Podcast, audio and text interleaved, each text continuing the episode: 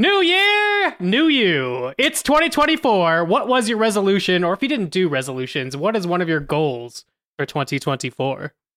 Uh, I'm Katey Rich, and I'm setting a goal for myself. I want to learn how to properly make fried rice. I make it and I kind of make it up, and I've looked up recipes. They haven't been that good, but I feel like I could really nail the fried rice recipe that works for me, and that's what I'm going to do this year. You make it up. So what do you do now that you? What would change? Do you think? I think I would like find a recipe, find something consistent, and not every time be like, "That's enough soy sauce." I think I'll put rice vinegar in now. Like have like a steady thing that I like. Less jazz. but also be able to put all whatever vegetables I need in there. I need like a good base sauce and then be able to change it up with vegetables and proteins, you know? I don't. I'm Matt Patches. The answer is probably to use a lot of oil, uh, which is what restaurants do and MSG, what make everything taste good. Yep. There we go. Um, I'm Matt Patches. I'm going to carry over my resolution from 2023, which I failed, which was to memorize like a long poem that I can uh, throw out there at like a party if I wanted to just recite a poem and. What know a parties poem. are you going to where someone's like, you have any Just a- poems? a terrible The waste New York of Film time. Critics dinner. I'm going to get up on stage and recite a poem. Move um, over, I just wanna Charles memorize a poem. But I, I, I set this for myself last year and failed in the 365 days that I had to sit down and memorize a poem. One, I couldn't Because you were doing one. more worthwhile things with your life somehow. Like I- teaching yeah. third graders how to do improv. Well, At I was least Katey can parenting and eat her- teaching. Her new resolution, That's true. you know? Yeah, You're saying my poetry, family. po- poetry is pointless. Is your point, David? Is that what you, is that your takeaway? Yeah, sure. Mm. Okay, That Well, helps. That's you. That's you. That's you. I'm uh, Dave with the seven, and I, I have a cup a long-standing New Year's resolution to not fall down. 2023, another successful year, not falling down. Congrats. You So didn't I'm gonna roll fall one over. time? Nope.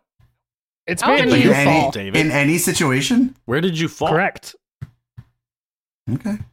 Did you fall, Oh. David? This year? Did you fall? I fall all the time. The other day, Really? I was like three days ago, two days ago, there was a huge bang at midnight or thereabouts in my kid's room. And then I heard my baby screaming, and I bolted from the couch wearing socks, reached the kitchen, which is in my tiny ass apartment, about five feet from between the uh, couch and their bedroom. S- completely wiped out after slipping on the tile. Uh, totally fucked up my left arm and leg. You Got in in- there. You were Then in it turned bed, out that right? my no, I was on the couch. Oh, it turned out that happened?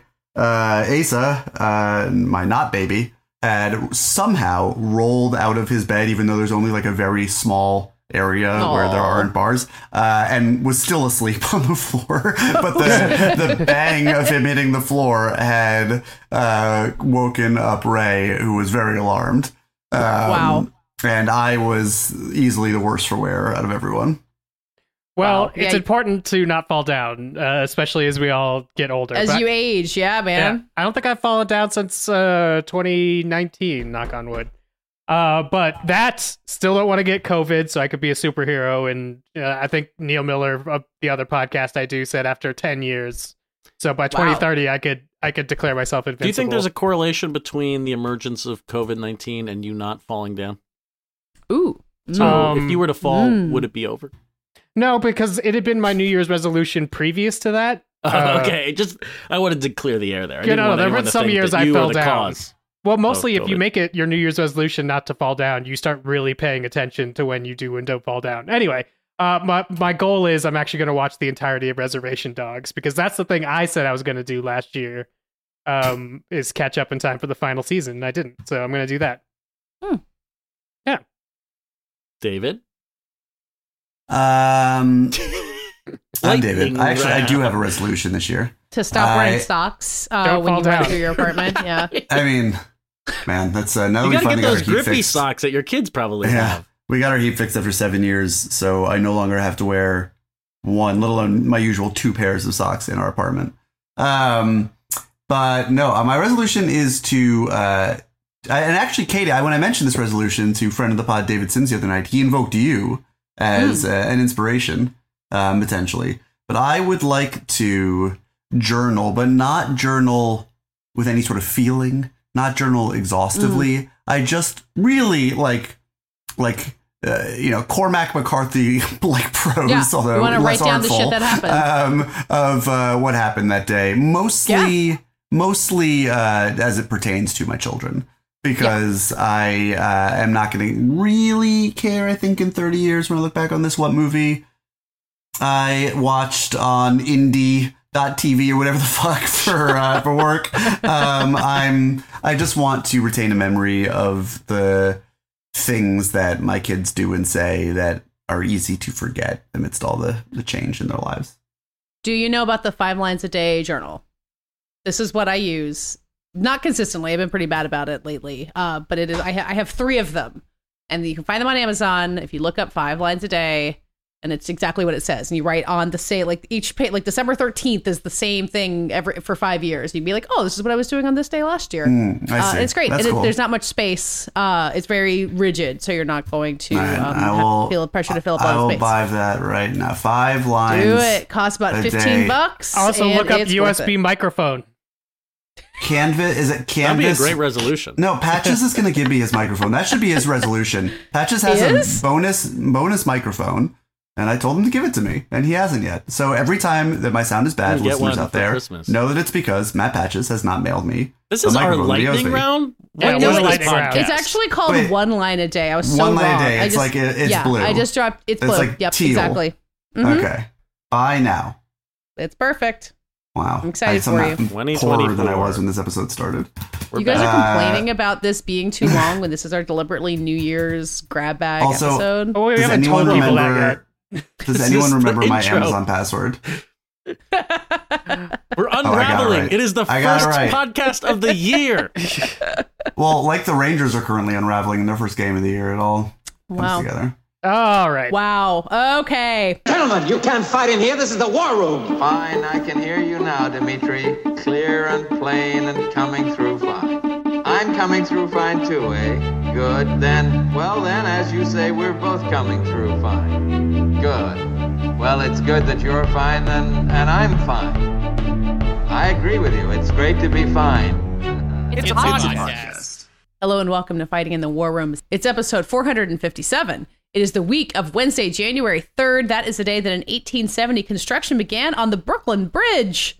I wonder how long did it took Yay. to build. Is it one of those things like the Empire State Building where they built it weirdly fast? Maybe not. How quickly did they build the They Empire ordered State it on Building? Amazon. Just like In- I Empire- just ordered they that built- book. They built the Empire State Building in like a year. What? Yeah. You did like it's like like I think it's like WPA thing where they just had like so many people to work on it I'm, I'm not going in there anymore. Magic of in the Empire State Building. it. One year and 45 days is how long it took to build the Empire State Building. How long did the Brooklyn Bridge take to? Uh, I'm Bill. googling it right now. Hello, welcome to our uh, uh Bridgecast. weird uh Bridgecast uh, New Year's. It took 14 years to build the Brooklyn Bridge. That takes a while. That's, that's What longer year than I did thought you it was say? gonna be. Uh, 1870. Wow. It's amazing that we use the things they built in the 1800s and the early 1900s. I think about this all the time when I go through the Holland Tunnel in New York, which was built, I believe, in like the 1920s. And I'm like, I'm driving through a tunnel underwater built Yep. in the 1920s? Am I Yep. sane? And Nope. uh, it doesn't leak. They, they've done improvements over time, but I'm still a little, it's a little fishy. I mean, there's Roman aqueducts that still carry water, so you know, They really build did it well. Build What it once, build it right. Well, we have erected a podcast that will last an eternity. I mean, uh, It's lasted this long. Who would we, have guessed? we did the internet patches. That's that's what we did. And uh, a hundred years I'm from not now, sure it'll it be was like built to last. that generation did the internet. And everything we ever wrote for it will absolutely live on and be very findable. Yeah, how are my uh, blog posts from a year. UGO.com gone, but the Brooklyn Bridge stands? It's- Every cool frame theories. from the Green Lantern trailer is gone, and the Brooklyn Bridge stands. Really and if we you forget think. our history, we're doomed to repeat it. Uh, we, we need to fix that. Tomar Um, Ray screen caps gone. God. Brooklyn So- Bridge stands. So this is a podcast that's going to be all over the place, but we are going to start the way we usually start because it appears that we have a review and some emails to talk about. We do. You must be checking a different internet than I've been.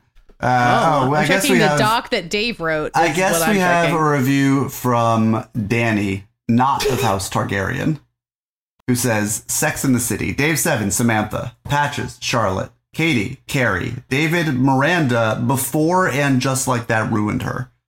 I Oh, would love, uh, I would love uh, someone to elaborate on that for me, so Well, that I that's don't the have to Che actually. Diaz. yeah, look that's where Che Diaz comes in, right? Okay, so My Che Diaz ruined Miranda. Really did ruined her.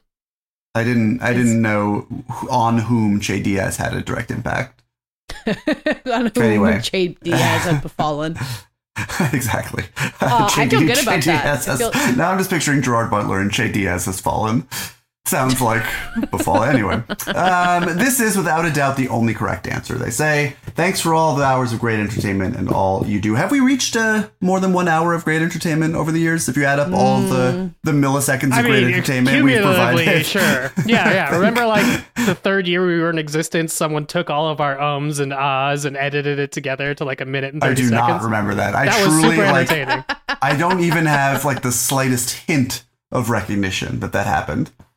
Oh yeah, Well, but it's out there somewhere. We're yeah, gonna find it it. works. It, works. Wow. Uh, but we also. Were you gonna throw to me? Nope. Okay. Well, we also have an email account, fitwr.podcast at gmail.com, and we have three emails today. This first one, the subject is box office question. Uh, it's from Owen, who says, Hi, guys. Love the podcast. Interesting to see the continuing trend of superhero declining, superhero movies declining at the box office. Any general thoughts on that? Without many superhero movies coming out next year, any thoughts on what could be the big hits? I have a feeling Dune Part 2 could perform quite well, and will David give the first one another shot before it comes out? Thanks. Keep up the great Mm. work. Did we talk about superhero movies relatively recently? I feel like we had- the we like had Dave explain Marvel, to us why it's not that? over. Yeah.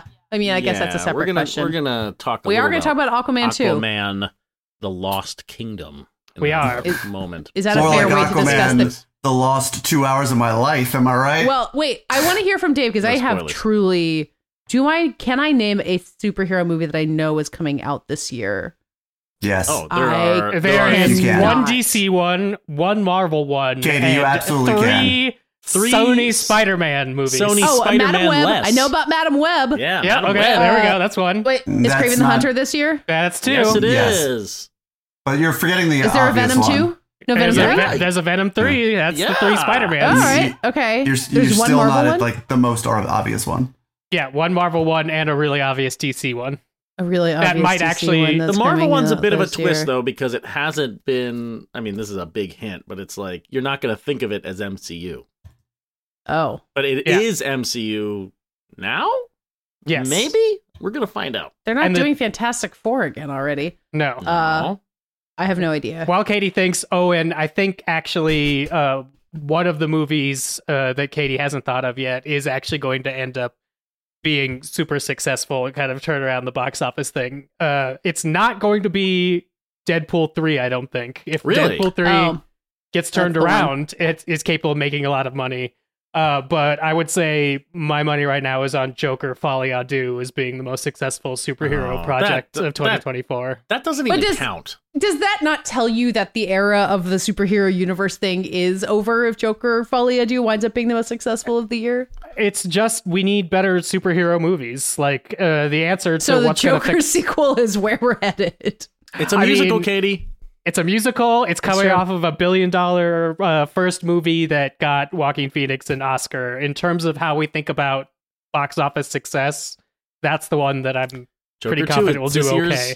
yeah, This year's yeah, Wonka. I- it's it's hard to imagine. I think that movie is sort of resistant to the the trend. I think that movie will be fine financially. What I'm concerned about with that movie is that you know Lady Gaga has given two film performances, and both, I would argue, are among the very very best Three? of their I think you mean? year. What was Isn't the she third? in uh, She's in uh, Machete Kills. Yeah, Can we respect? Can we respect? Uh, Wow, two, David. two, two lead performances in the film. okay. Both both were among the uh, the best in their year, and the idea Gucci. of a Joker movie. And I understand the Joaquin Phoenix somehow won Best Actor a- actor for the uh, Actor. for the first one, Octor, but uh, the idea of one of the actual best performances of the year coming from a Joker movie is horrifying for me to think about, but entirely plausible. Well, Well, Get we're going to talk about it on Trial by Content this week because we're going to do our 2024 big movie bets where we try to guess on what is going to be the biggest movie of 2024. We all got pretty close I was last about to year. say, who did who? How did 2023 are go? we spoiling your podcast if you tell us how it no, turned no, out? no. Uh, we so the winner of the entire year because it was Rotten Tomatoes scores, Metacritic scores, and then box office, and box office was slightly um, lighter than the other two critic scores. So the best uh, of the year was the Eras tour that ended up being the highest on our metric. uh, followed by uh, Across the Spider Verse, uh, which ended Hmm. up being uh, second, and then Barbie uh, was like something around third. Uh, Wait, but how did you guys account for Eras Tour in your bet, though? There's no way you could have known about it. we didn't. That's so we all lost. So we all tub thumped uh, on the last podcast of the year. At the very beginning, we all drank a whiskey drink, a vodka drink, a lager drink, and a cider drink. It's Mhm. a very drunk podcast. Well, I'm trying to do it again for this week and have been looking at a whole bunch of the movies. Uh, someone's going to suggest Dune Part 2.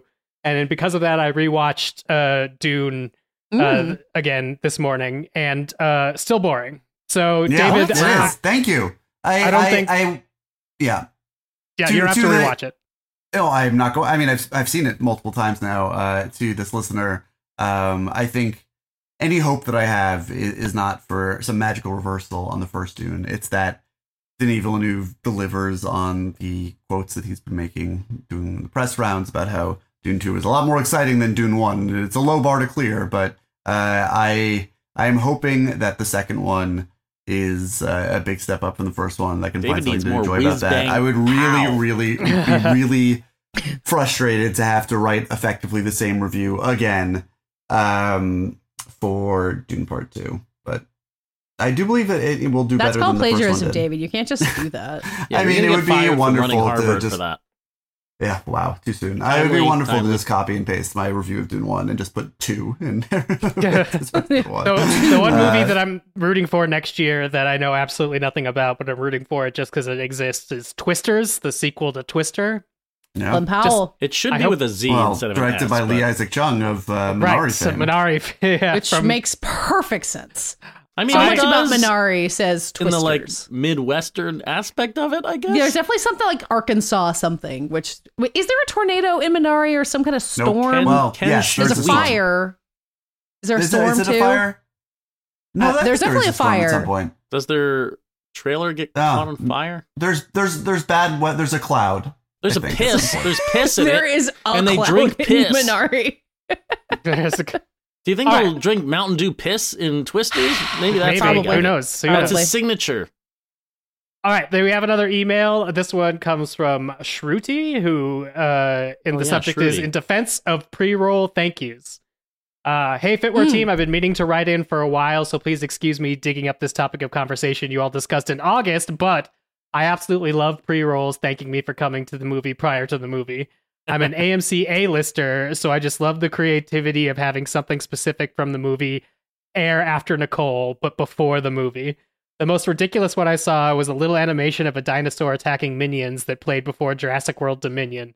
It ended with a little message that said, See you soon for the Minions, The Rise of Gru.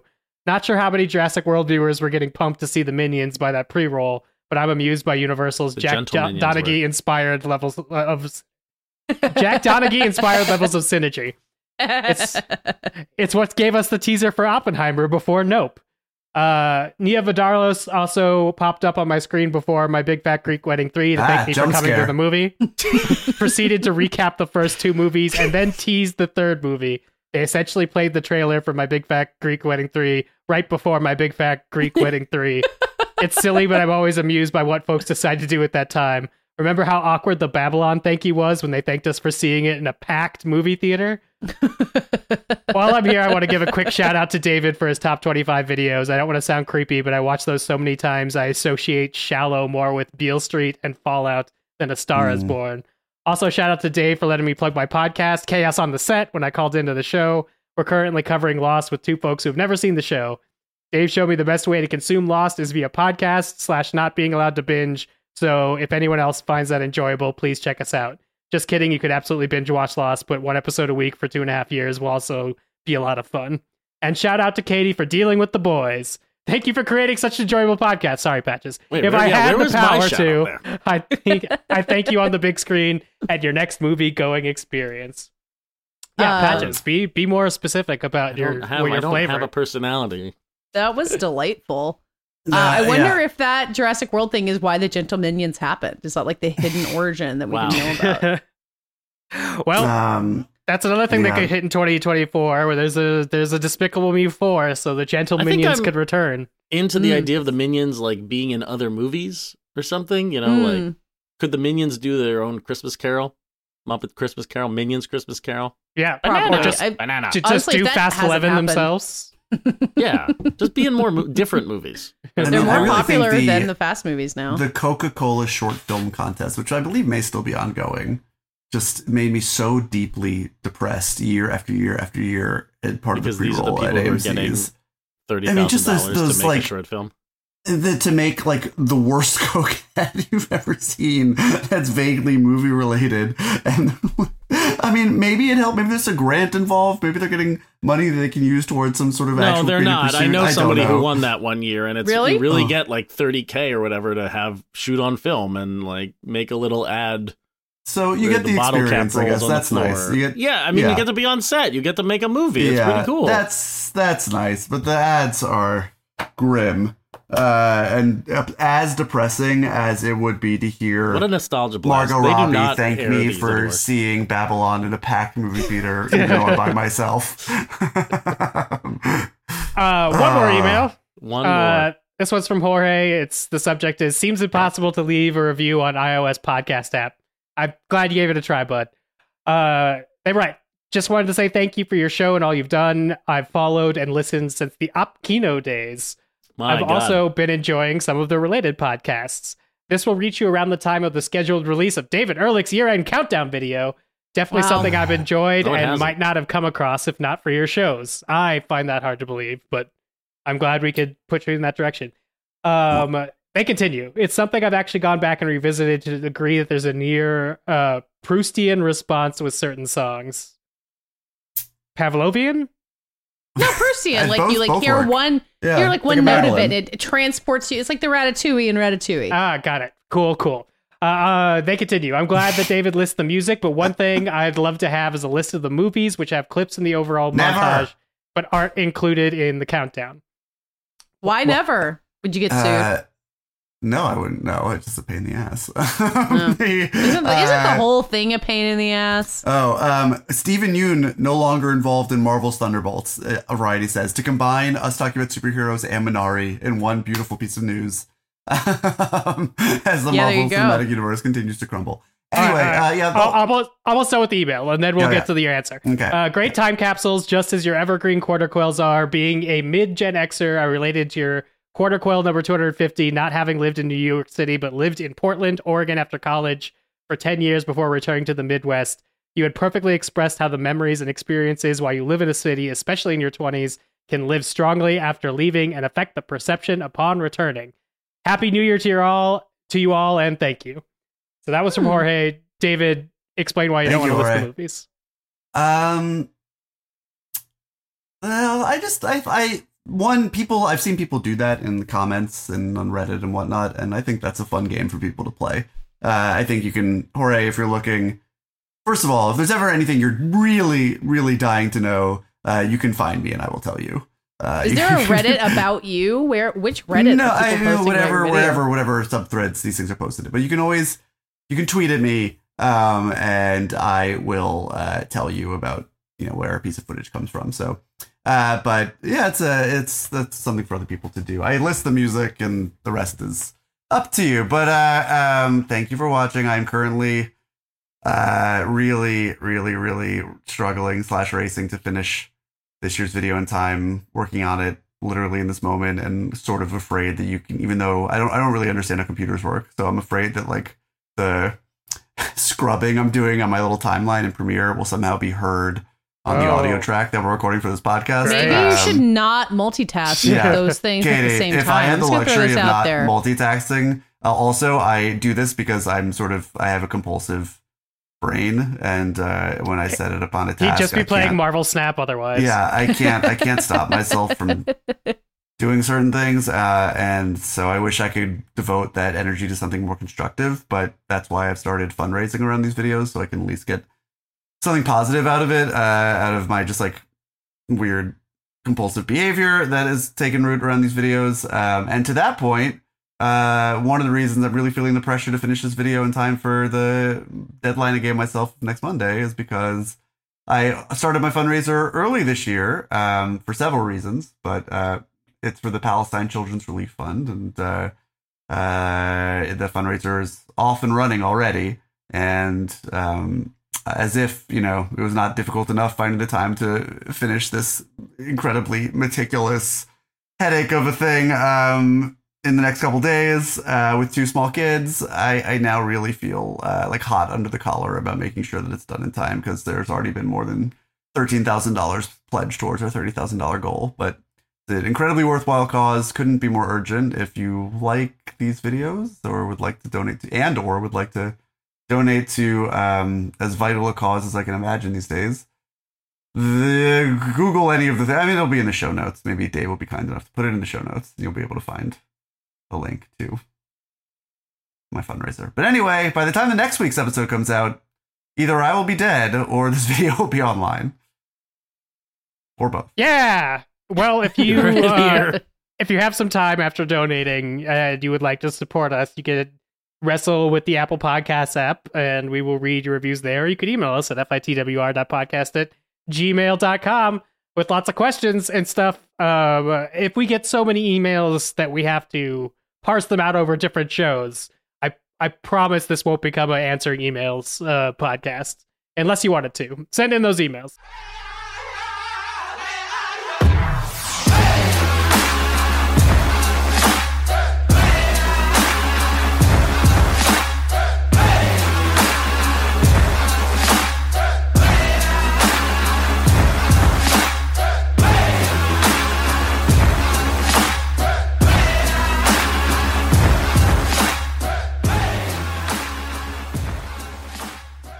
As we said from the beginning, we have deliberately uh, not structured, not poorly structured. Just you know, it's freewheeling. It's the beginning of the year. I think we thought we were going to do our top tens, and then I chickened out because it wasn't ready yet. So we're going to get to those. that me actually, I don't want to make assumptions about top tens, but I really want to hear Matt Patches talk about Aquaman two. and if it comes back up on the top tens next week, I'll eat I, my I'm words. going. I'm going to make the assumption. I'll just say, Katey. Uh, you know what? I'm brave. I'm not like you. I'm going to say that I don't think Aquaman colon The Lost Kingdom is going to be on Matt Patch's top ten this year. I, I'm gonna agree with you, David. Um, ah, okay, good. No spoilers detected. this was a massive disappointment for me. Have people, David? Did you see the Lost Kingdom? Oh, what a sure did. Uh, and I also really enjoyed the original Aquaman. This one's a stinker, stinky pooper. Yeah, this this one it's kind of baffling. Um, because it's not. It's more frustrating because it's not a disaster. It's it's not really terrible or something. And I know the movie was reshot to hell over the last few years as it was like integrated into the DC universe further, and then just you know extracted from it, and uh, all sorts of things happened to this movie over the last few years. I mean, it was supposed to come out one year ago and didn't. Um, so I think I was prepared for utter disaster here, even though Aquaman, the original, is the number one highest grossing DC movie of all time. It made more money than The Dark Knight, uh, billion dollar I film. still I'm have sh- never 100% figured out how. I, mean, I know it's correct, but like I don't get it on some. It was just in that fundamental window where like nothing came out. There was no Star Wars. Everyone wants to see a Star Wars. It was like that that Avatar, Avatar- Spider-Man No Way Home Yep, window where exactly, like and it just kinda makes money all through January. huge cash. And it was a really cool movie. I mean i think james wan threw it all at the board uh, with that first aquaman and just there's so much design. There's so much kinetic action. Jason momoa is funny. Patrick wilson pretty goofy as the the over the top villain who's playing off momoa. Like there's a lot going on in that movie a lot of fun to be had There's I mean, an there's octopus who plays drums. oh my god david Got we both first. went to topo um, and Topo's back, and maybe he's the best part of uh, the Lost Kingdom because he, The you don't get to see him play Topo? drums, but he does go on a spy mission and uh, flops around in the desert. Well, they try to one up the octopus playing drums with like an octopus or like a, a like a mermaid pop band or something this time. Very Star Wars Uh, Cantina. Yeah. Yeah, and and this movie, unfortunately for James Wan, who I do think has a vision for this franchise and can make big movies and can make small weirdo movies like Malignant and and kind of do it all. I'm not a defender of all his movies, but I, I, I he made the best Fast and the Furious movie in my opinion. Like the guy can go big, the guy can go small, and he can kind of bring Oh, your opinion is interesting ideas to. I have great I have great opinions. Um, he can he can kind of do it all in, in my book. So I was enthusiastic to see him come back to this.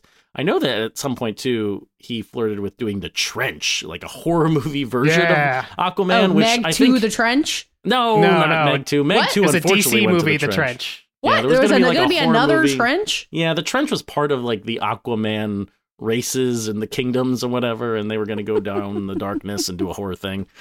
There, there's a bit of that in this movie, but certainly not enough in any direction. There's like Lovecraftian monsters in the in the depths of this movie, but it's so it's such a rehash. Like there's not a single bit of this movie that I didn't feel like the design had been eh, set in stone in the in the first movie. It's and and the plot is incomprehensible. It's a buddy cop movie for part of it, which might be the best thing. Like Momoa busts Orm, the ocean master, out of desert jail, and they go on a fantastic like Jules Verne journey into an overgrown island lair for like maybe 15 minutes and they have a See, funny that's a great about eating concept for a full movie. Like when you hear when I heard Oh. people talk about it being like Patrick Wilson being basically the second lead in the movie, I was like, great. Katey, there's an great. incredible there's an incredible moment when there's a break because they keep Patrick Wilson in like a sand jail where it's all dry, uh, so he, he doesn't needs have his water. powers, and he looks like Tom Hanks in Castaway. He's all like old. Jason Momoa jagged, calls him like- Castaway and tells yeah. him to get his Wilson.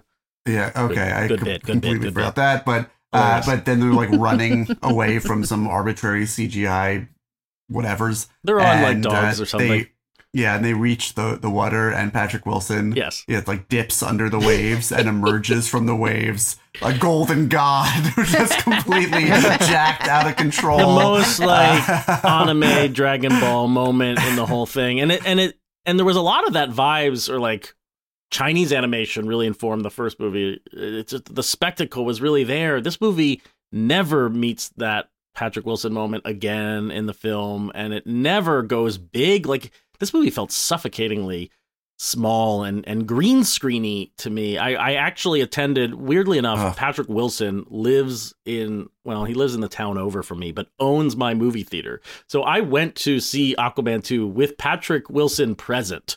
Um, and I was deeply embarrassed to be there because it was his like fa- friends and family screening plus VIP members of the theater. Like I pay for the subscription thing they offer, sure. So it was me and Patrick Wilson, his family, friends, the other theater owners, and like it's such a it's such a disaster, and it's and he's good in it. He's good in it, and it's well meaning, but even he was like, "Hey guys, it's not that long, right?"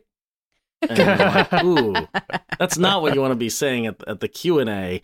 Um, yeah, this is a bad time. I, but David, like, what what goes? What went really wrong with this movie? Why is it so flaccid or like so? Is it incomprehensible? I don't even know if it. I guess it makes sense. Like they're trying to find I an think it's undead king. simple. It's like Lord of the Rings ish the times. the first movie uh, was underwater, and this one isn't.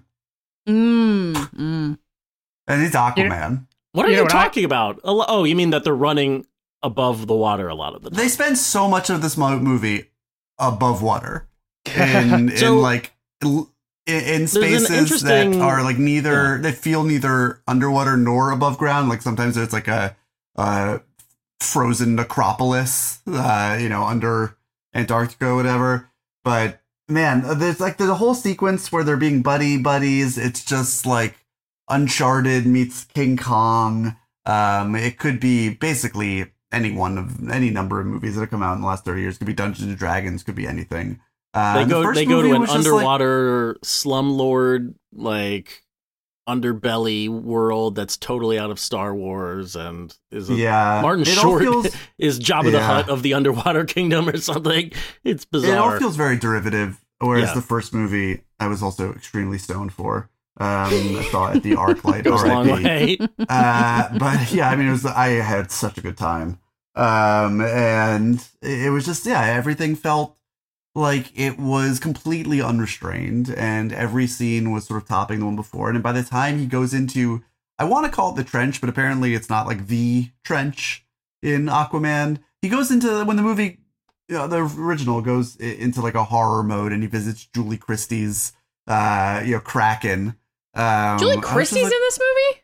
No, Julie Andrews. no, in the first one. Oh. Julie Andrews. Yeah. Oh. Uh, Julie Andrews Kraken. That's how stoned I was. It was Julie Christie. Uh, that it was. Um, I was like, this is wonderful. I mean, it was. It has a real sense of scale and adventure, and it's all.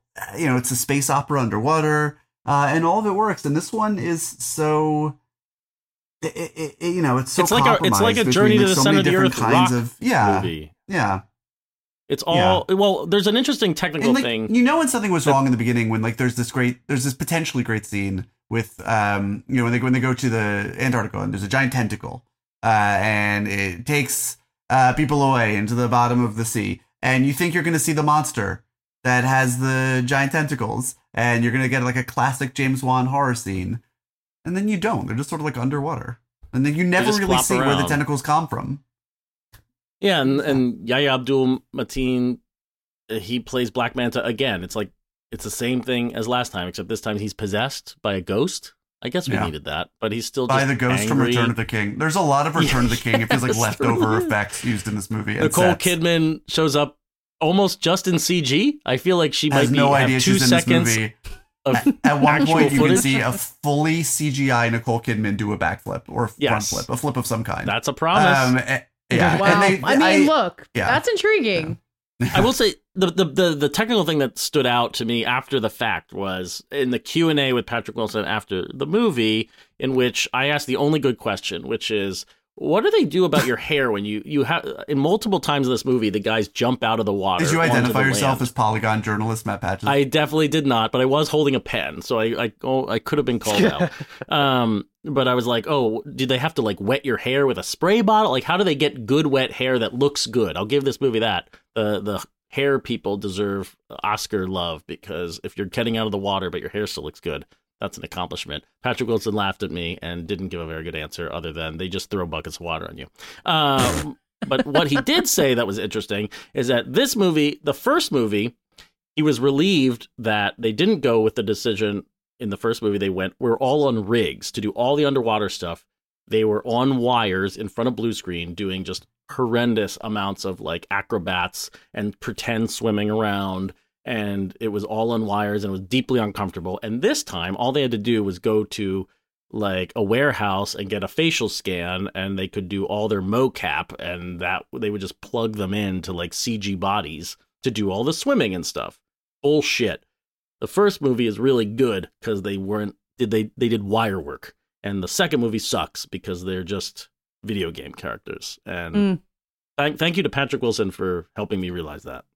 Wasn't the thing? It was like Wow. I, I never saw Quantumania, but like the idea of you make like a big silly world, but if all it's also weightless and like is in a world that doesn't feel like it exists, it kind of takes something away from you, right? Well, I I think the first movie is kind of like that though. It's like the successful version of Quantumania because the designs are really cohesive but extraordinary and weird mm, just with intention. Like to David makes a great point. A lot of the movie is underwater in the first one and a lot of it is playing around with like fish creatures and crab people and there's just lots of design going on and taking full advantage of the underwater world. This one has just nothing new at all. It's a big wet rag of a movie. And uh, He's got a baby I'm in this one. Hugely disappointed, and that pisses on him multiple times. Yeah, it pisses in like Aquaman gets on pissed on mouth. three times, twice Yeah. by a baby. I'm not going to give away the third piss. How Uh, how how could you have the Aqua Baby and Black Manta and not honor this comic book storyline where Black Manta kills the Aqua Baby?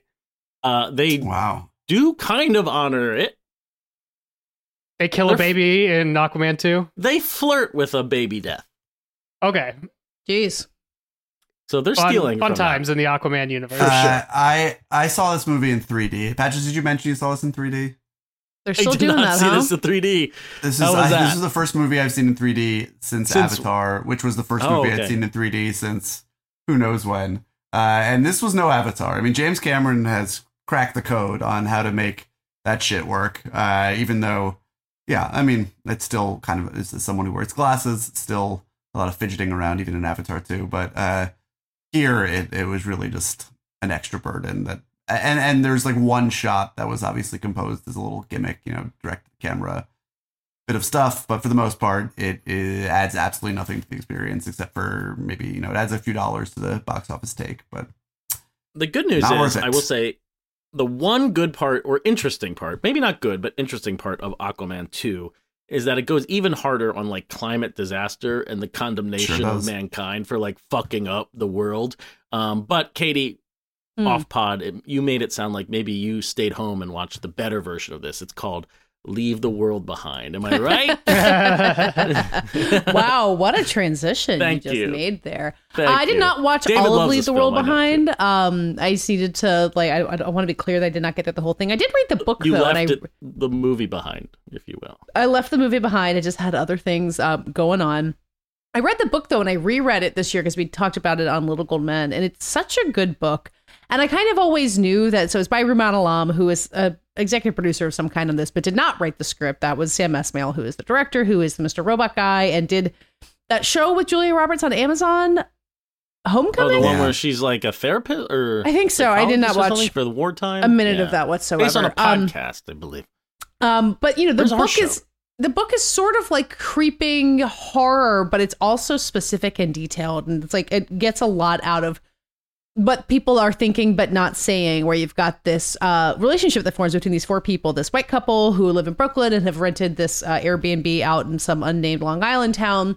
And then at night, uh, in the book, it is a older uh, black man and his wife uh, who are like in their 60s or something. In the movie, for some reason, it is Mahershala Ali, who is, I think, younger than Julia Roberts, and his daughter, who is like in her 20s. For some one of many reason, if you can strange cast choices. if you can cast Mahershala Ali, I mean, you do it.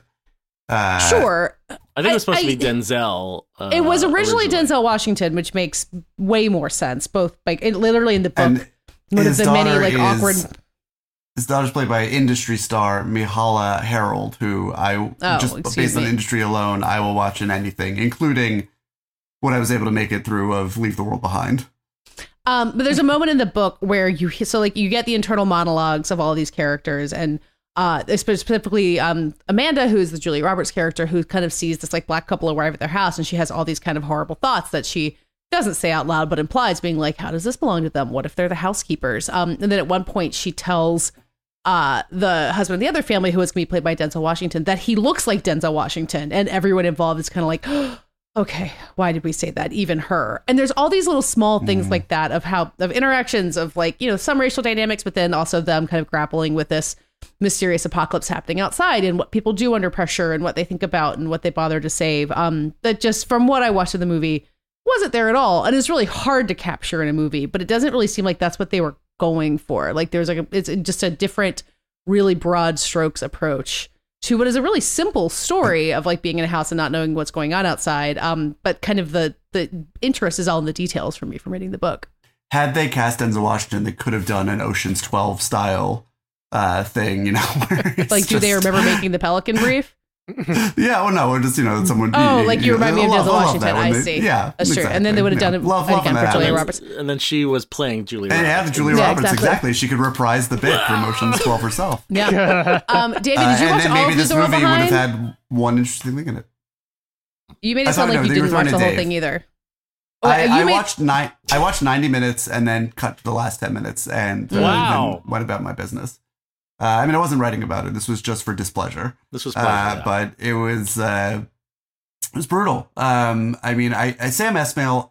I, I do not know him well enough Did you for watch him Mr. to be Robot? my mortal enemy. But more, Ro- Mr. Robot is one of the worst things I've ever seen. In my Yeah, life. Like the pilot get- is like offends me on it. every possible level. I I got through I think five episodes of that show. I hated absolutely every single thing about it, especially Rami I think he but- likes David uh, Fincher. That's my big takeaway. Okay. Um, and uh, it just it left such a bad taste in my mouth.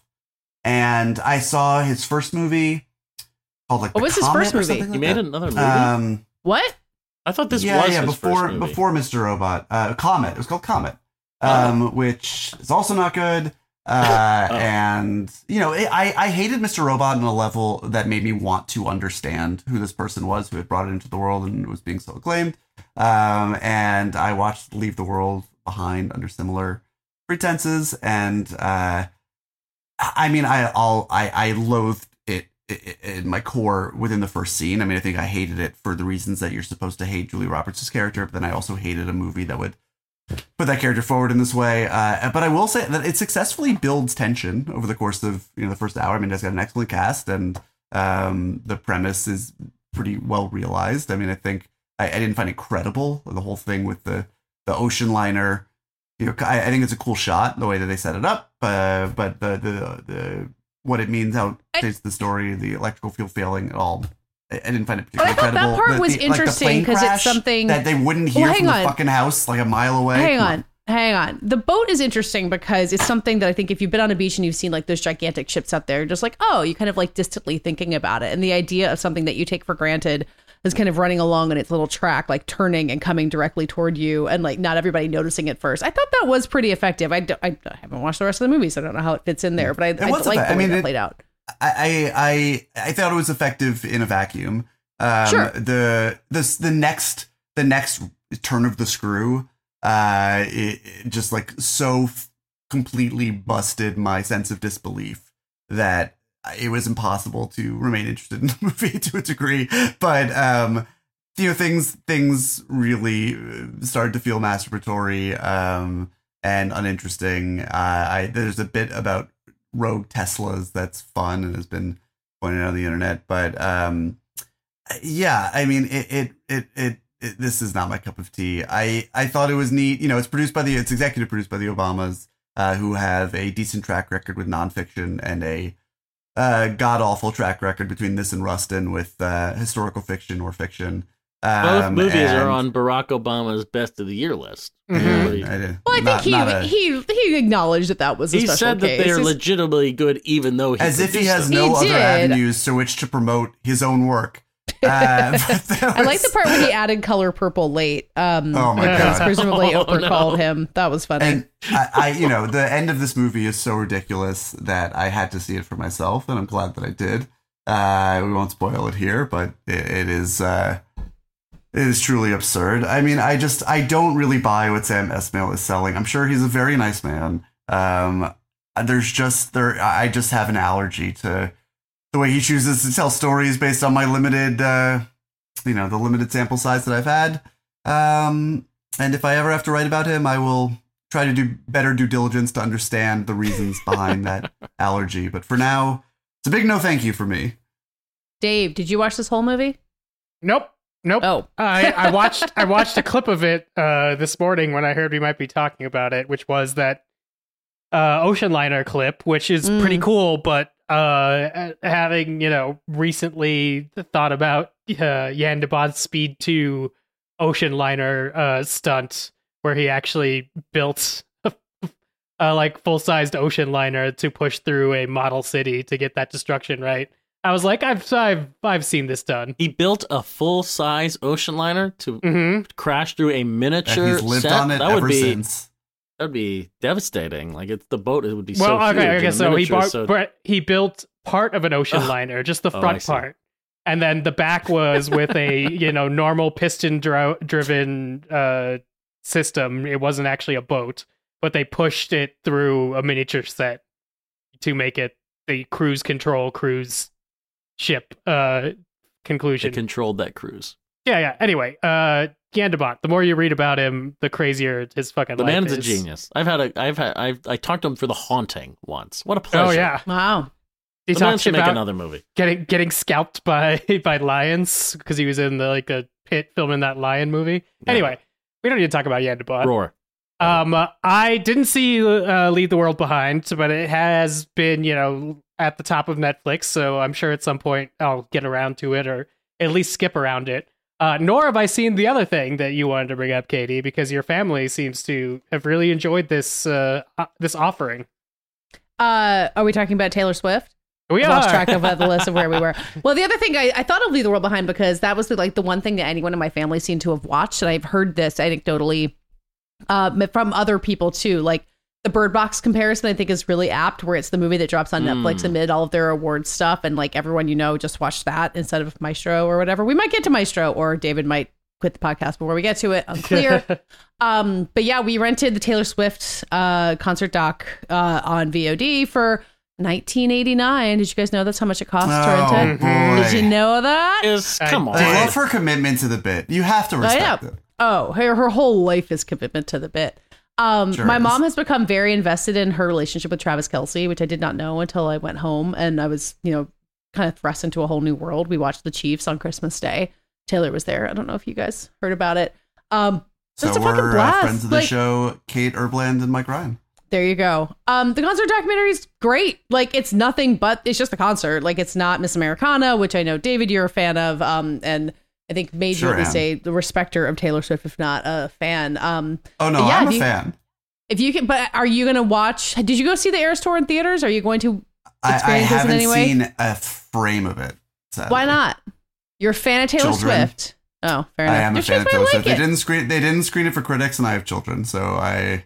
Uh, Uh, now it's playing at home, and you know, I I, mean- I don't. I'm not like I, I didn't go to the concert. I mean, I couldn't really afford to go to the concerts or get out No, of there. course but not. like, uh, but um, I I really like her music, particularly her like Brooklyn Dad era. Uh, you know, it started with uh, folklore, and then went into As a Brooklyn Uh, dad, you like her Brooklyn yeah, dad that- era. I uh-huh. mean, when she is, she is essentially, you know, she's she's collaborating with members of the National. I'm good. My ears are going to be perked up. Uh, I was definitely activated by that. Became uh, a, a big fan of her work. I and I remain a big fan of her work. Uh, I don't feel overly compelled to see her live, um, It- especially not in the a- comfort of my own home. the movie is a good thing if you have a group of people. I mean, this is the specific situation at Christmas where we're I'm at my parents' house. Like, there's a bunch of kids running around, all of whom got sucked into it at some point. My niece is not making friendship bracelets. Um, but then like other relatives would come over and they'd see part of it, and everyone talked about their favorite outfits, and it was like watching sports and having that on in the background. I highly recommend watch. I mean, you can sit down and watch it however way you want it, but I greatly enjoyed that. I think a three hour concert movie. At home to like sit down and focus on would be a lot to ask. Um, but Yeah, as like sounded- ambient life was- was great. running time was daunting for me in theaters. I think, uh, as it would be for almost any concert film. But I'm also the age now. I mean, this is really nothing against Taylor Swift. Who, if you like, you know, gave me a list of, of ten musical artists I could go see in concert, uh, you know, this year, maybe she would be on there. But uh, at at my at my advanced age. Uh, I'm really only going out the door and, and standing there with my achy old knees for like you know Radiohead at this That's why point. you can so- watch Taylor in your house. Wait, No. Patches, you have a daughter at I think prime age for Taylor She has uh, seen the conversion. movie, and I have not. ah, who did, did she go with your wife? She went with uh, my my parents. Uh, Ah. and I definitely uh, saw a That's video of that on the feed. That's they they went during the day on like a Thursday because in Jersey all schools get and maybe New York is like this too, David, where all schools give you a, a fall break but not Thanksgiving break. So like you get a Mm. full week off of school. First of all, in the middle They of don't November. give us a break. they are okay, taking they give children taking from us. a break. um, so I, I my my daughter went to stay with her grandparents, and they went on like a Thursday. They were the only people in the theater, and my daughter just got to dance around for like three hours, and then fell Aw. asleep at the two and a half hour mark. Um, even though it's so loud, but that's Yeah. how she sleeps. I have not seen this movie yet. I have no interest. I'm not, I'm not the biggest Taylor Swift person. I can't imagine watching it, but once it's home video and like rentable at a, an affordable price point, I'll probably pick that up so my daughter can dance around to it more. Does We're she, just listening d- to Taylor does Swift she listen nonstop. to Taylor Yes. a lot now? Okay, so yeah, so it, it's We've actually moved on from the phase. Like this fall was Oh. full bore So Taylor then Swift Spotify playlist. Don't rent it; it'll just start everything all over again. I know. I don't need more of that. Yeah, There's more music out there. I just think it's true. Taylor Swift has kind of become. I don't know what, what's the what's the comp here. It's The it's most CBS. famous person alive. No, she's CBS She's like synonymous music. with music. CBS. I mean, she.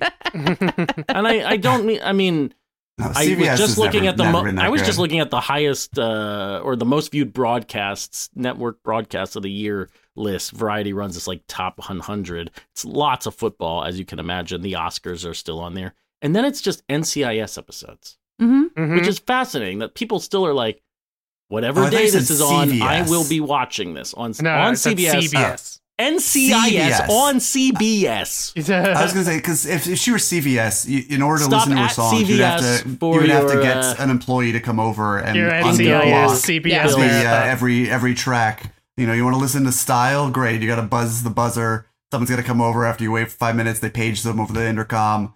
They come over. They unlock it. You can listen to fucking style. What are what are you buying? Batteries? No, this Cold is the medicine, thing about cold drugstores medicine. now is that New York this is really drugstores have gone a- crazy. a Walgreens complaint in particular, but everything because of their completely inflated paranoia over shoplifting uh, is is locked up. Everything, Uh yes, the shoplifting specter that it's Yeah. never and now you have stories actually about how Rite Aid was data. using uh, incredibly racist AI software to profile people. And whatever. What? Um, Yeah. yeah. Read yeah, about it. yeah. Google Google is Think shoplifting going up in the U.S. and uh, enjoy your afternoon of watching data science like beat down. Anyway, doesn't matter. Taylor Swift Eras tour. Yeah. you could you could rent that now for 1989. She's I the hear. maestro. She's the true maestro. She's Am the right? maestro. I mean, I I, am so I I am so fascinated. that This is the chapter of Taylor Swift that is career that I'm really looking forward to. Is Taylor Swift the filmmaker? Which Is we she gonna make a of movie? What's the? Via how have we music videos and now this documentary. But I mean, she Yeah, I mean, she is making a movie with Searchlight. yeah. Um, Oh, when right. that is actually going to happen remains to be seen, but that it is was announced a year ago now. Um, she is becoming, as I think? long predicted she would, a, a Do you think narrative filmmaker. that she will be in her own movie, or do you think No. that she'll be I fully do No, I the think her acting was already always She's- pretty beside the point. and you know she But has she never is even so been particularly self-obsessed- keen to be in other people's and I don't mean this in a negative, but like, she's about controlling her image, telling her story. You think Yeah. that she would let? was she in the All Too Well music interpret video, which was the closest thing she made to a narrative film? Absolutely not. yep. Uh, Yep. Nor will she be in this. You were barking up the Yep. wrong tree, my friend. Talk to Eleanor. She will set you straight. I, I I I believe that she will make a movie. I'm just I'm curious if she'll be in it. I am. I May never talk say more- never. yeah. Yeah, Sorry, I mean, Dave wants to talk about something else. I do. I do. I want to talk to Matt Patches about video games because uh, he, it sounds like, along with uh, lots of people who finally got time off from their jobs and Yeah. are friends of mine, um, uh, has jumped into Baldur's Gate 3, which I have been doing for a couple of months and a couple of playthroughs. So It's really Patches- destroyed my movie watching. I got to be honest. I know I have a lot of work to do to catch up for our top tens and and various voting, and I have been completely derailed by the last minute uh, Xbox release of Baldur's Gate three, which has obviously been out since August in a lot of other places. But um, I am I have dabbled in D and D. Dave, you you play D and D. You you've got Yeah, a group. yeah. Yes. Yeah, you are role playing. Katey and David, you ever do that? D and D. Um, I wonder if that's coming for me. I do feel like at least one of my children If your could- lo- if would your get life into. will sink. Oh, if your kids will do that. yeah, Okay, yeah, yeah, Like I feel like that could be coming for us. yeah, they're not big. yet. They're big dorks. I mean, it's a lot to I mean, learn. once they but, get, once um, they decide there's something other than Zelda they're interested in, we'll be, Well, we'll this be right is. there. I think Zelda is an on ramp here, but um, Mhm. Yes, definitely. Baldur's Gate three, and I knew this going in, is D and D. Like, if you don't Mhm. know how to play it, you will learn by playing this game, and um, it is. Uh, it is not fast paced. It is not.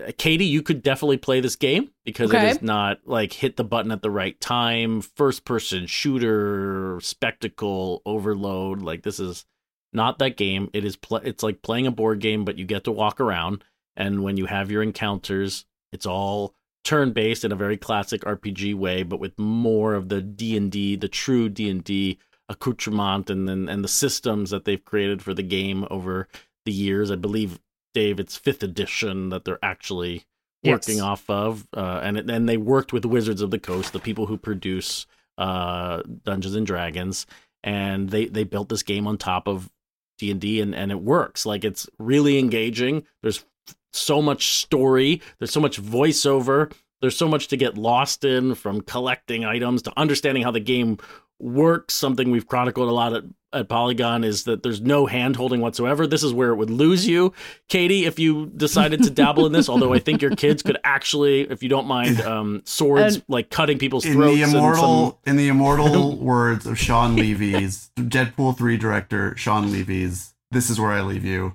This is where this is where the game the game leaves me. I, I struggle also maybe where Katie does with having too much choice in a video game. I need I need uh, Oh, and that- and an appearance of linearity. Yeah, there's so much choice and there's no handholding, right? So there's no explanation of how the combat works or how D&D, you know, you could be and you could be endless possibilities, right? So at the beginning of the game, you could be a sorcerer, you could be a fighter, you could be a druid, you could be a cleric. There's no explanation for what any of these types of peoples do. There's so many types of characters. They all have different spells. They will all counteract or contradict each other depending on the party that you're building. Uh, my wife and I get to play co-op, like couch co-op. So there's a split screen where we are playing together. We've never been closer. Just the love we're making right now. I was gonna ask, exploding. do, um, video games, video gaming together seems like a really great way of keeping Ameri- the flame alive.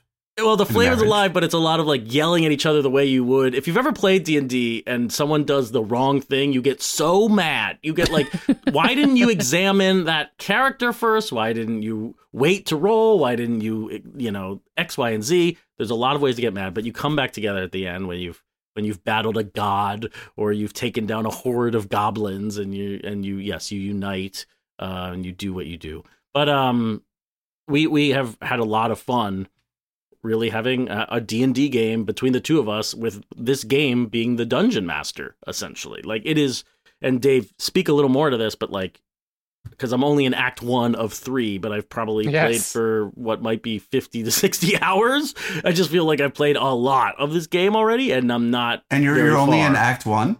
I mm-hmm. think so. Like there's just Well, it takes time to that's do all the battles. It and it takes time to f- find all the nooks and crannies. One thing, um, my colleague Maddie at, at Polygon, who does the Triple Click podcast, uh, they, I was listening to them talk about the game a little bit, and they they said something really smart, which is like they they made a game where you don't um where you don't know everything you, that's going on. You miss a lot. Like the devs behind Baldur's Gate 3 were bold enough to make a game where they don't want you to see everything.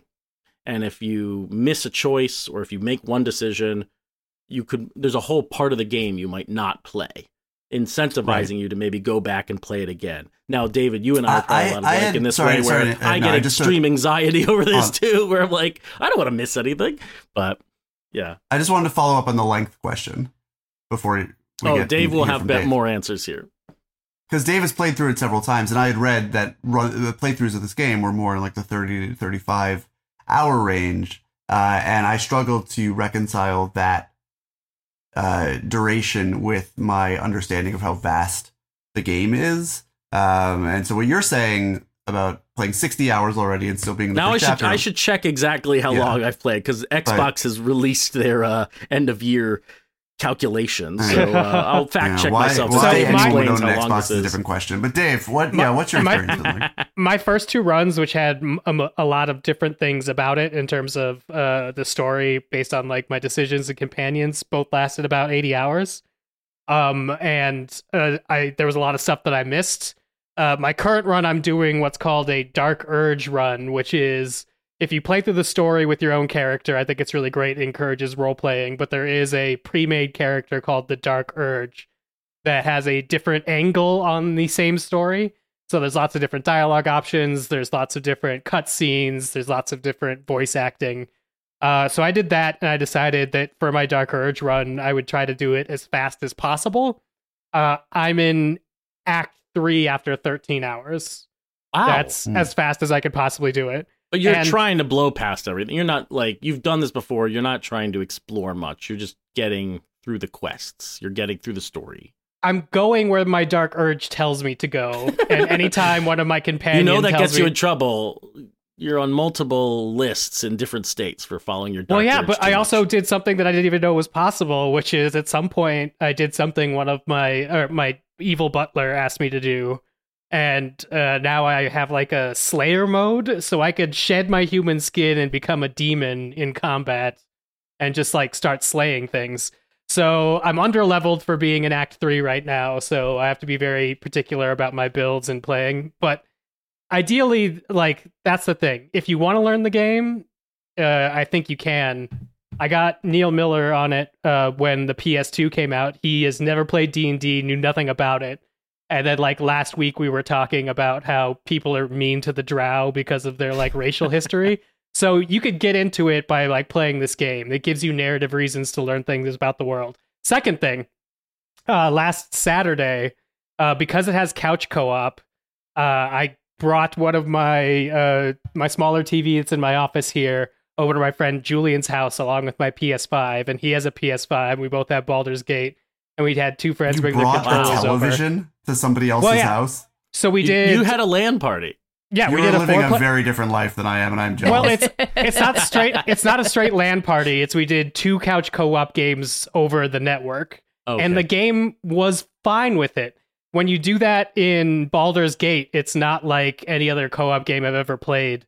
I could be on the other side of the map looting something, and they could be in combat doing something on the other side of the map, and it Yeah. wouldn't interfere with either of our like uh there wasn't wasn't any lag there wasn't any glitch. Um so i at one point just sort of sent them into combat and i'm like i'm gonna go get this thing we need and just started running off in that other direction. So it's i'm just amazed how much of this game is in this game and there's still things that i've seen online that i have not managed to unlock because of the way that i'm playing the game. The most interesting thing is every time I think I'm gonna metagame it, like build a really broken, you know, wizard build, or you know, like get rid of all my people and just do hirelings so I could, you know, do really fast combat. I'm always falling back into role playing what my character would be. Um, so it's been great at like focusing user choice, and a lot of it is through romances. Once you realize you could have romance, and you're like, oh, I want to protect my girlfriend or my boyfriend. Uh, and then you know, like if you romance Gale, he's super weak, and then if he dies, something bad happens. So you're like all of a sudden really in, into Gale. Anyway, it it Can you builds. just have wizard sex for 80 hours and not save the world? Is that an option? No, you can only have. There's only like love making scenes once for each character, or once or twice for each Mm. character, depending. Uh, but uh, Wow. that's the Ain't point that of multiple truth? runthroughs. Um, well, yeah. it, it's, with Shadowheart, my first girlfriend, I had to get through a lot of her trauma before she was even willing to look at me romantically. But uh, you know, You were used I did to some that stuff. It was good. in- based on real life. I, I just Anyway, I, yeah. I would love to I, I would love to be the type of person who could really lose themselves in a game like this. Increasingly I find when I play video games that I am sort of button mashing my way through the story so I can just lose myself in the nitty gritty mechanical you want to feel something. No, the opposite of that. I just I want to You I mean I wanna not feel feel spectacle, the rush. I, I want to feel the challenge of something, but I don't think that I have the mental bandwidth to get like, lost in another narrative because I could be reading a book. I, Well, I you wanted liked to Elden sell- you Ring, know, right? You were a big I Elden loved Ring. El- I loved Elden person. Ring because you know the story as it is in all the From Software games is almost entirely ambient, and it's Mhm. really just. I mean, you you you can choose. I mean, it is open world. It's more Zelda than Baldur's Gate, but uh, you know, you can choose your own path. But it is sort of about the mechanics of of getting through this foreboding land, um, and less about having to keep track of all the various plot threads that are happening in this fairy tale kingdom, which I just uh my my little my little brain is a little too full these days for It's pretty great. I talked to a cat the other day that knew me from my previous life as the Dark Oh. Urge, and I tried to get him to tell me what was wrong with me. And I, uh, I love talking uh, to the mm. animals. They yeah, have a I lot definitely did something bad to his his his family. wait dave did you play alan wake 2 I haven't played Alan Wake 2. I've watched a lot of uh, how Alan Wake 2 relates to Twin Peaks: The Return videos, though. So Good God. i i am uh wow i'm just processing what you just said and it's just a lot but uh, i can i can see i suppose like aesthetically the connection but uh i have been reading a lot about alan wake 2 i never played alan wake 1 um and it does seem kind of up my alley. I didn't love remedy games uh last game control which i know a lot of people liked. I thought it was I, it was very Oh. i like like the atmosphere of it but i sort of lost interest in the gameplay. Alan wake 2 is uh scarier um which is a thing that gives me pause because I, my, my scariness for games threshold is only so high. I mean i guess like again foreboding goes a long way with me but like actual horror I don't know. The jump scares in Alan Wake 2, from what I've seen on YouTube, don't really seem to prove too much point. But just like being immersed in that world after being immersed in our world, is it darkness a mechanic in that game? Like, isn't the whole Uh, game about darkness and light, and you're have it to could like be. I don't know. I have haven't to- done dispel the darkness seems- where you could shoot something? uh, entirely plausible. it certainly seems dark enough to me. Uh, but I think I, that is going to be my next big video game investment. Um, although I'm really, when I go on YouTube and watch gameplay videos, or gameplay footage, what I'm trying to suss out is will I like this enough to play for more than 30 minutes? Will I be too too scared? Will it be the kind of thing that like scratches the itch that I want out of video games? I think it's like loop related games these days, which I know Alan Wake 2 is not. A lot of like roguelites, like that really hits the sweet spot for someone like me. hmm Um, so I know, mean, Hades there's 2. there's a world where you could play Baldur's Gate like three like that, where you're just save scumming it, and before you do anything, you just save, and then you just do the most extreme thing, and then you sort I'm of like reboot I'm- yourself. I don't got time to save scum anything, my friend. I, uh, Well- that's not happening. even if you're not David Ehrlich, I have uh, lots of people I know that even even weren't even like into D and D have been enjoying Baldur's Gate, I would have told you Tears of the Kingdom was the game of the year until I played Baldur's Mm. Gate. But it is, I it is had- definitely Baldur's Gate. The one night of my life I spent playing Dungeons and Dragons, I think I was like 12, was one of it was such a fun time that I like how 27 years later still remember it fondly. Um so that I think, you know, bringing the tactile Well, element of it to it, you know, with your friends imagine having basement three with no other- windows.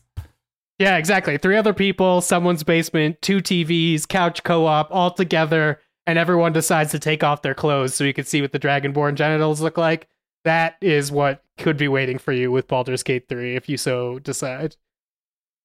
Um Bulldog Speak- options. in Bulldog Baldur's options. Gate Speaking of things David doesn't like. uh, David, you watched any Netflix movies recently? Not recently. I uh it's been it's been three or four three months now, more than more than that since uh, I had the misfortune of seeing Bradley Cooper's Maestro, uh, which I saw in theaters uh, at the New York Film Festival, and uh, yeah, not uh, not for me. Um, I What do you have I- against dream I- ballets, David? I mean, nothing when they are justified and say anything interesting about the characters who are dreaming them. Um, Mm, the choreography mm. was was mildly interesting. I mean, certainly that is one of the scenes that I go back to. Um, you know, Snoopy being left in the vestibule. Uh, but I, I, you know, I, I certainly the bar is is higher for a Bradley Cooper Netflix prestige biopic than it is, uh, you know, a, a typical like Wikipedia adaptation, womb to tomb sort of thing. So all this Which is, is not what this curve. I- is. I of course not. No, I'm saying. I mean, like this is judged, uh, you know, by a different metric. I loved A Star Is Born. Uh, I left it having a real respect for Bradley Cooper as a storyteller, a respect that remains, despite the fact that I feel like he flagrantly missed this time around. But I admire the swing, you know, the the try hard nature of his uh, directing career so far. His public persona that people deride him for on Twitter, I think, is you know intrinsic to his charm um, and will serve him well in the long run. Um, but this this movie it just feels woefully misjudged to me. I I left it feeling like I knew less or cared less about Leonard Bernstein or any of the people in his life than I did going into it. Um, it felt at once both like kind of anarchic and also incredibly sanitized.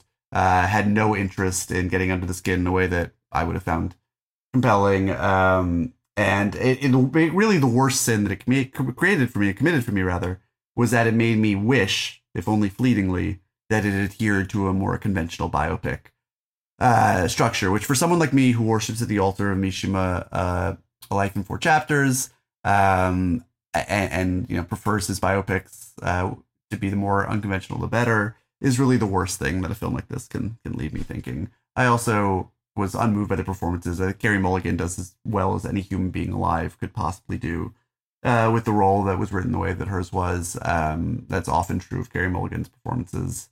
Um, you know, see Saltburn, which I think she did better than I would have thought any human being could, could do. She's Uh, great but, in Saltburn. Uh, she sure is. I mean, you know, there, uh, she and nothing else, but she is great. Well, Rosamund Pike also good, but um, uh, yeah, I I really disliked Maestro, and uh, uh, not as much as I you know may have disliked other movies this year, but I, I think I really believe, and uh, this may be cynical, and maybe it'll be proven untrue, but I, I think that people will look back with uh, hints of embarrassment uh, if they carried the torch for this movie um, and you know Oh, it's gonna get a, a, it's gonna get a bunch of Oscar nominations um, because it was it? written into the fates uh, that it was. I mean, some of them Uh, certainly the below the like lines one will be deserved, like but this is the kind of movie that it got its Oscar nominations when it was greenlit, and uh, I think that will- is a lazy approach to how.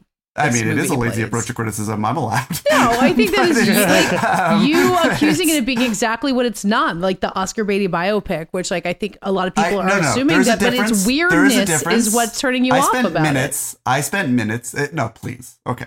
Okay. Slow down.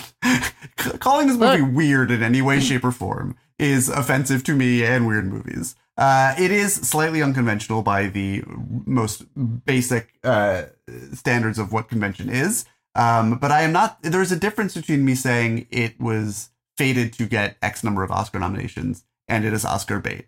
I think maybe that's a distinction that requires some unpacking or only makes sense to me, which is fine. But I think that like you know, this would have had to be a blank screen for two hours for just because of its narrative coming into it, its place in the season, uh, where it launched and whatnot, the money behind it, not to get a certain set of Oscar nominations. Does I it defy so. kind of con- some certain conventions of what you might think of as Oscar bait? Sure. I also think that like the, what we think of as Oscar bait doesn't really apply anymore because the the identity of an Oscar really movie has changed a lot over the years. But in terms of how challenging this movie is, um, or la- you know, it isn't, I should say. Um, I think a lot of it, it, its form wants you to think that it's challenging when its content isn't at all. Uh, I don't disagree There's a with huge you. disconnect between his ambition and the content of what he's delivering here.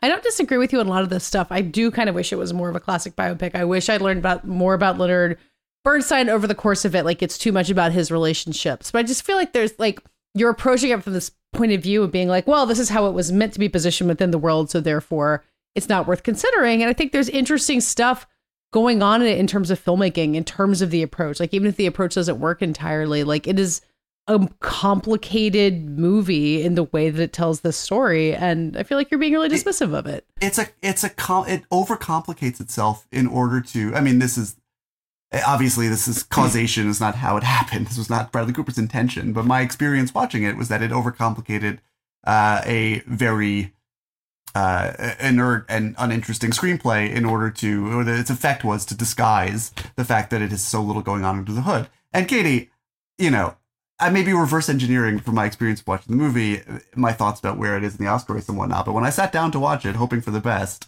uh, I certainly was not thinking about it in the lens of uh, awards. I never do when watching a movie because I couldn't sure really i don't think you do point. which is why it's But weird to hear you talk about I- it like I mean, that Yeah, but because I, I- it gave me so little else to chew on. I mean, truly, I it was like chewing air for two hours. I really felt like there was nothing happening in this movie. oh my god Um, I I got nothing out of it. Uh, I I I have not read any convincing arguments that um have made me feel like I was really missing something. I appreciate people being enraptured by sort of the virtuosity of some of the filmmaking choices, I suppose, and sort of buying into the whole romance of it um, and the tragedy and whatnot. But uh, and I will definitely admit being charmed to his exertions, his directorial exertions in the first forty-five minutes. I mean, the whole way that Bernstein is introduced is fun and kind of electric in the moment. Um, but uh, you know, by the time you have Bradley Cooper, you know, doing a perfect mimicry of Leonard Bernstein conducting in that church at the end, and, and I, I mean, I, I just felt like that was what I was watching. It was like a mimicry of something that he had watched on YouTube and copied Mm. exactly. And uh, I, I really, this movie really lost me. Um, I, want nothing but the best for Bradley Cooper, but this wasn't it. I I feel similar to David, but it doesn't make me mad. I feel like sort of like the beginning of this movie is sort of like Elvis, where like I'll go and I'll watch it and then like Now stop. that movie the made me part- we all do remember that david famously hated elvis uh, he just doesn't like music i think is where we're landing. Maestro is better than Elvis. I will give Yes. it that. But like, I really like uh, the energy of the opening. I like the sort of screwball comedy pacing when uh, he meets his wife. Um, but then I do think uh, the movie's actual storytelling gives way to its directorial choices uh, once we get out of black and white, basically.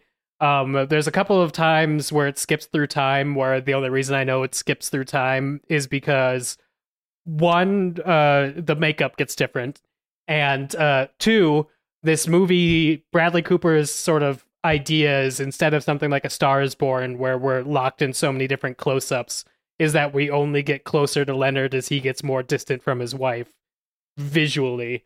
Um, sort of just leaves you with like this, or left me with like this weird feeling that I think Katey and David have both said, which is like, I kind of wish there was more of the biopic in the middle and the end because I understand, you know, Felicia's conflict, which is, you know, uh, the, the the lover that comes second to genius and maybe second to, you know, the musing of younger men.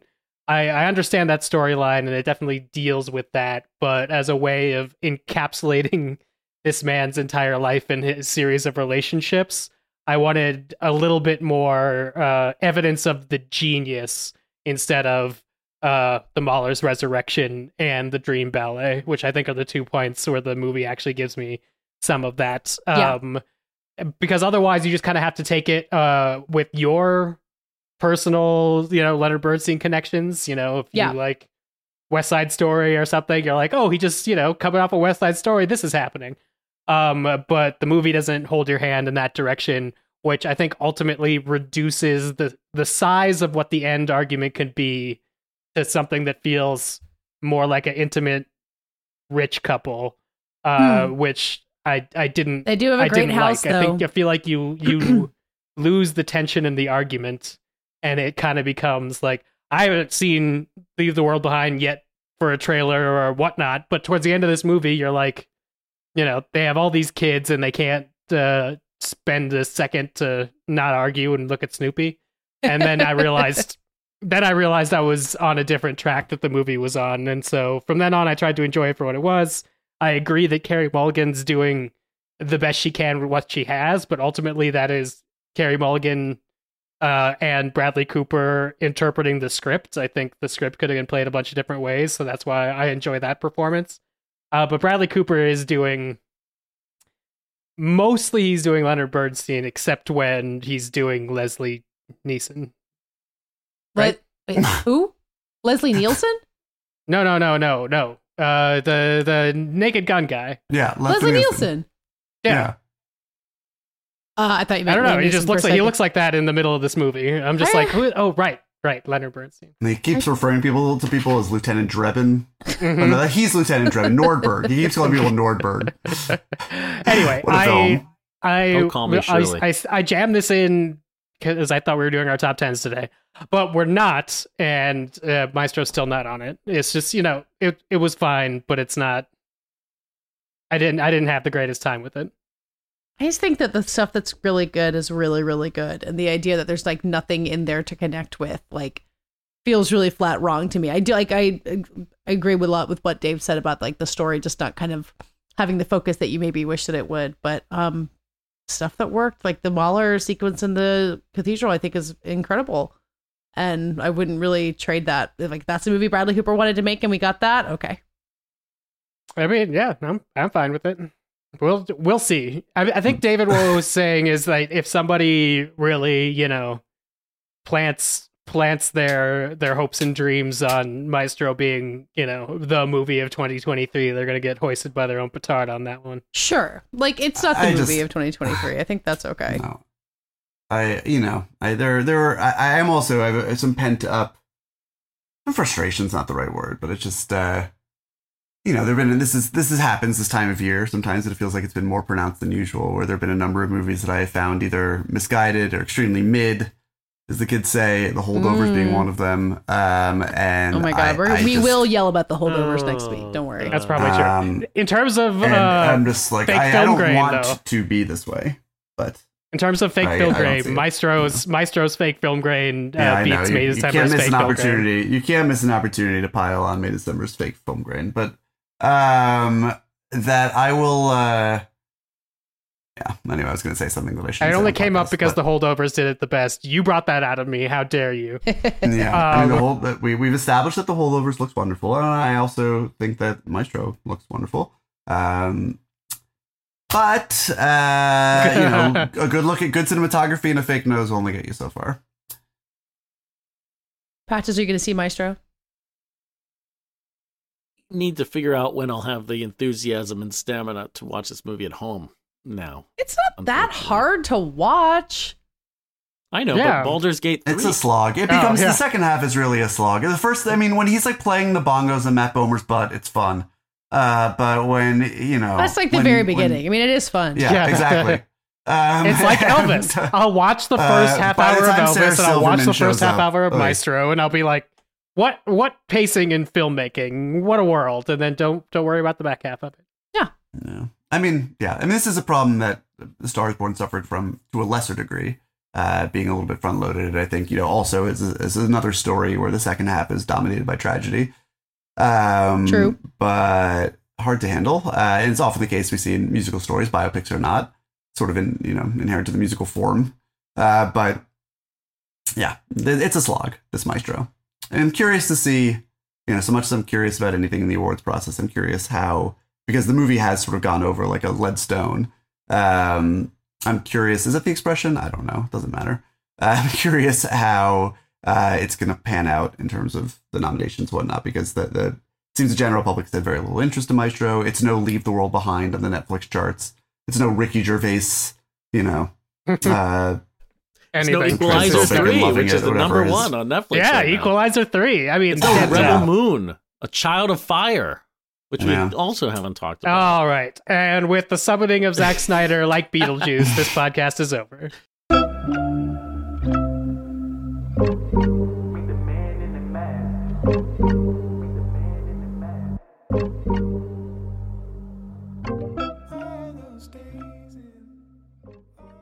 That does it for this week's show. As we said, next week we're doing our top tens. Exciting. What will we yell about so much? We'll get to talk about Rebel Moon then.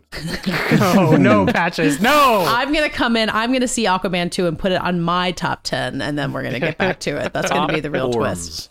Um, in the meantime, tell the people who you are. I am Matt Patches. I am the executive editor at Polygon.com. I've been listening to the Wish soundtrack nonstop Oh, since no. the holidays. So maybe maybe that movie's good now. At Oh, least no. songs are. We are all shareholders in the universe when you think about it. Uh, and I'm on Blue Sky at Mr. Patches, Letterboxd at Mr. Patches, and we have a website, fightinginthewarroom.com, where you can listen to our our review of the original Aquaman, which I hope we were raving about at the time, or the top tens of that year, where I was raving about it. My number ten film of the year, Aquaman 2. Sorry, I don't think you're gonna make the cut. Fightingintheworm.com. Uh, I am David Ehrlich. I am the film critic at IndieWire. Uh, you can find me on X, uh, where you'll see me promoting my, if you want a sneak preview of uh, what my top 10 list is going to be, and who could resist that? Um, you can, uh, after I made such a positive impression on our listeners this episode, I'm sure. Uh, all the Maestro fans out there, you can find you can find that the, the video, more importantly, the fundraiser behind it online. Um, you can find me on Letterboxd and Blue Sky and Instagram and uh, on Fighting in the War. It's a podcast.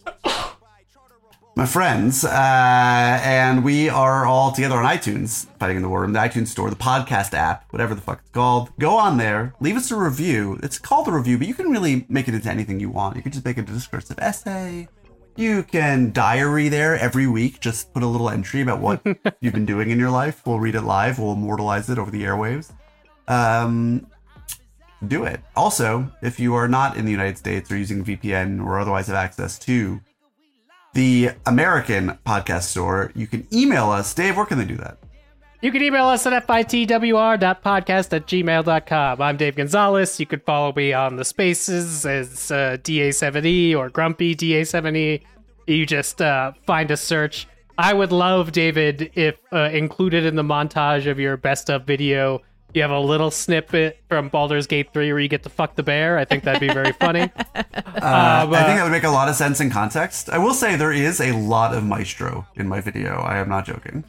Um, there's even a own as of now, if unless I decide to cut it between now and next Monday, there is an entire little maestro section. I'm just saying, co- shot from Cocaine Bear, cut to uh, Halson as a bear smiling at you lustily. Every, everybody would laugh. Um, uh, but uh, yes, email us fitwr.podcast at gmail.com. Listen to that trial by content episode this week as we try to guess what's going to be the biggest movie of 2024. And that's it for me. Patrick, did you go? Am I last? Why do I always mess this up? This You been had you didn't you didn't for like eight years. I For know. like eight years I you were fine, and, then now I'm just you're like, who talked? now you got the yips. I got the yips. Yeah, this is uh this is going to be the end of my podcasting career. I am Katey Rich. I'm not quitting podcasting for now. Uh, I'm at Vanity Fair on Little Gold Men, where we'll be doing the Golden Globes. They're coming up. I'm excited. Uh, my friend, my close personal friend Taylor Swift is probably going to win a Golden Globe, so we get to talk about that. Um. You can find me uh, on Twitter, some on Blue Sky more, and on Letterboxd at Katey Rich. You can find us on uh, Twitter and Blue Sky at FITWR, where you can tell us what you would do if you had Matt Bomer in your bed in Carnegie Hall. Please keep it PG. Uh, or you can answer this week's lightning round question, which was What was your resolution? Or if you didn't do resolutions, what is one of your goals for 2024? actually, I really want to hear those. Don't tell us about Matt Bomer, just tell us about those. Uh, thanks for listening. We'll be back talking to you next week pumpkin, the pumpkin,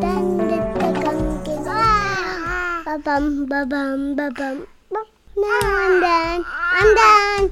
We're done.